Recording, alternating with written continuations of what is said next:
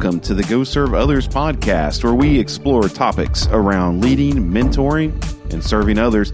I'm your host, Mark Shropshire, and welcome to episode 10. Today, we're going to talk about building team trust.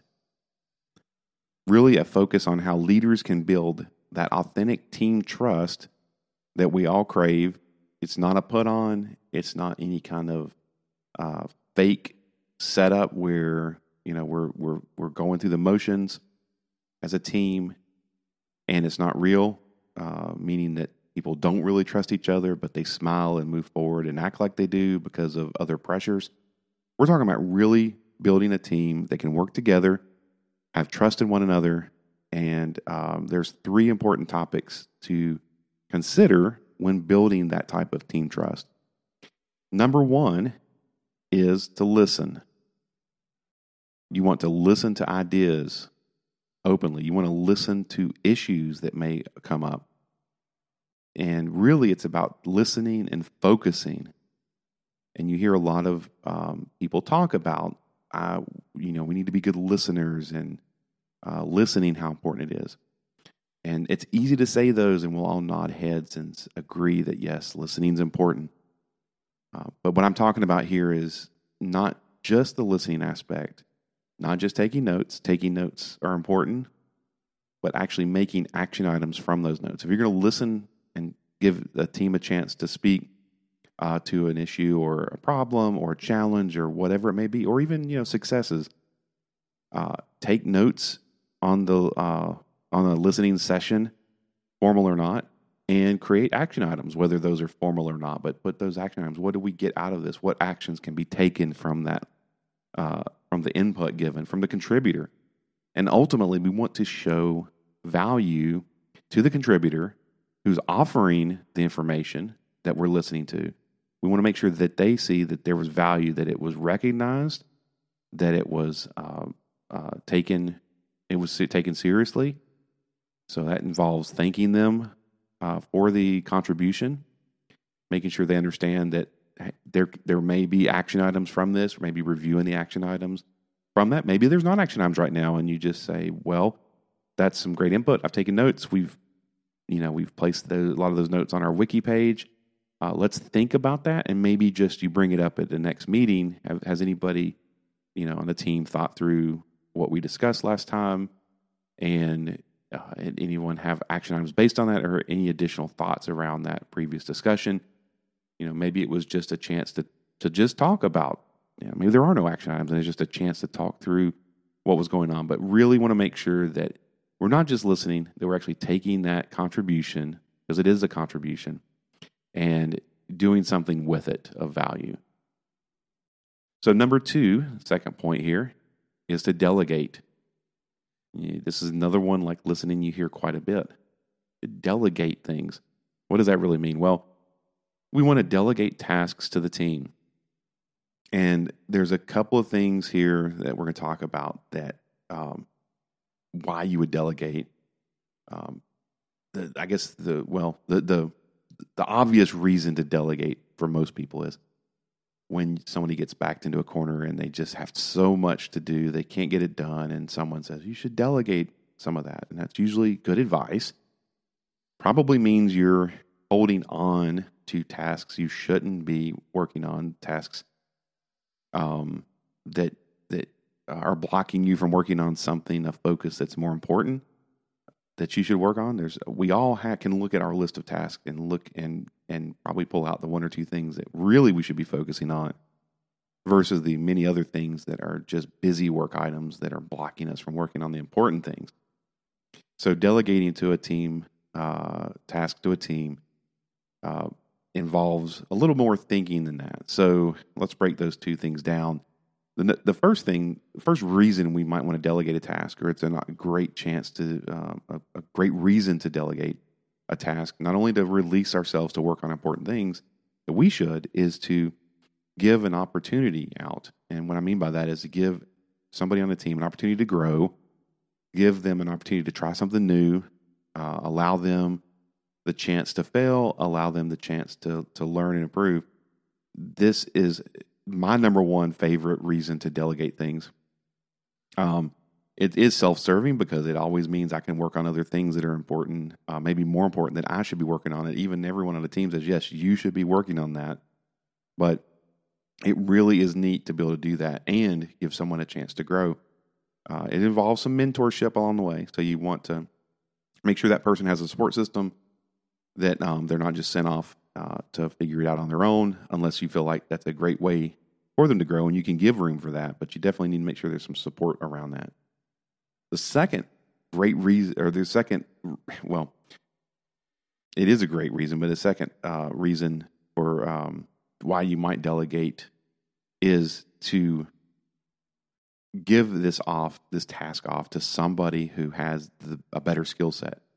Quite frankly, whether you're in a lead position on a team or not, uh, you may not have the skill set to do that task. Now, there may be pride in the way and things like that that make it feel like, well, I'm going to stick through it. I'm going to figure it out. And maybe I want to learn this thing. And that's a lot of pride and selfishness wrapped up in those types of thoughts. So, what we want to do is uh, make sure that we're not blocking ourselves from seeing a, a, bigger picture vision of the team and saying, is there someone on the team that already has the skill set? Are we in a project deadline that it just makes zero sense for me to continue to work on this as a leader? Makes a lot more sense for someone else on a team to uh, to handle that because they have the skill set. They are going to be able to knock it out of the park. They're going to do a great job on it. Uh, maybe as a leader, you can give input to that and help that along. But again, back to you know that that um, that first reasoning why most people delegate, and that is because it allows you to focus on the things that you should be focusing on. So the third point of building trust on teams is protection and to protect. So as a leader, there's times where uh, you you may need to stand up for your team.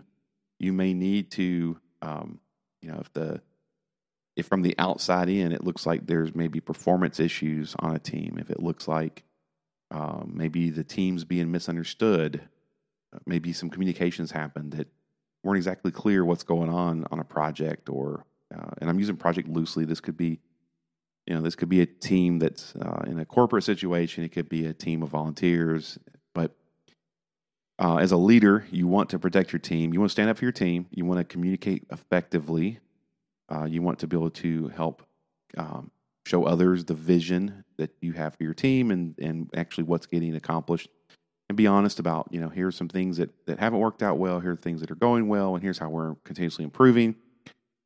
Anytime you can show that there's a plan, um, uh, just in any in any situation, it usually puts people at ease. Where people are not at ease is when they don't see that there is any kind of plan and then there's no you know, there's no uh, there's no plan to get out of a current uh, situation. That's what makes people uneasy. So another part of protecting your team and keeping that integrity within your team um, is to not blame anybody on the team.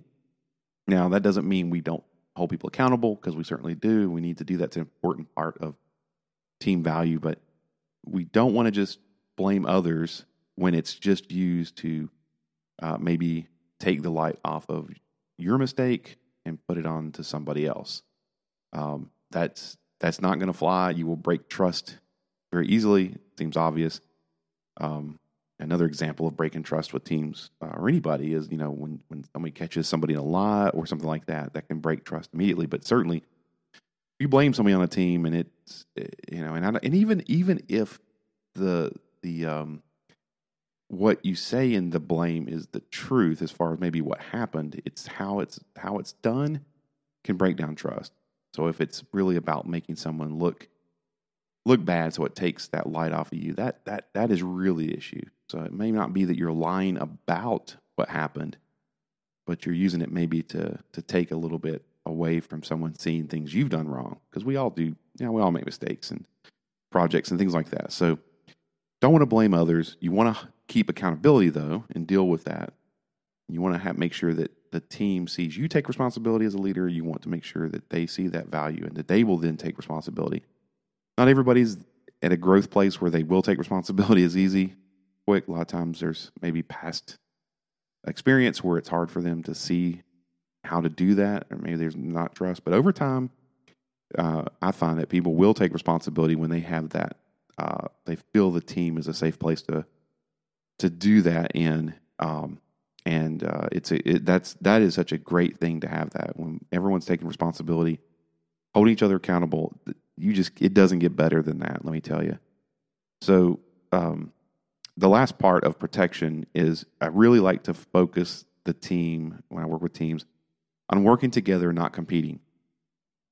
Um, I, have read over the years many situations in corporate um, situations where usually happens in corporate situations. I, competition can happen everywhere. And there's always talk about healthy competition, but I think defining healthy competition is always interesting. Um, uh, so I, I personally like there not to be the idea of competing within a team um, because it, as a team we're working together to get to you know get to an end result. We're trying to get to something um, and creating schemes to have people compete against, to compete against each other unless you're absolutely positive that that's uh, everyone's on board and everyone feels good about that. It can usually just lead, in my opinion, to hurt, um, and it can definitely break down trust. And um, you know, sometimes that's that's not what you think it will be. Um, uh, think about a team like a sports team, and I don't generally use a lot of sports analogies uh, on this podcast, but you know, sports team is a great example. I mean, that is just the uh, that is a great example of competition. And while there might be some competition within a sports team of who's the best person to go to, you know, who's the you know the the first string, you know, making it to the first string or whatever. What I'm really talking about is the team itself. The really the real core competition is against the other teams. That's their mission. Their result is to win. And so, usually on other projects, your result is to win, not to compete internally against each other and pit people against each other because you think, well, it'll get done faster if I have these folks work competing. Well, it may, and there may be circumstances that that could work. I don't want to throw that out, um, but I really do feel like usually setting up competition is not protecting your team. It, it, it can lead to possibly tearing it down. Not always, not always a healthy situation, and it should be done with care. Um, and certainly not on a new team.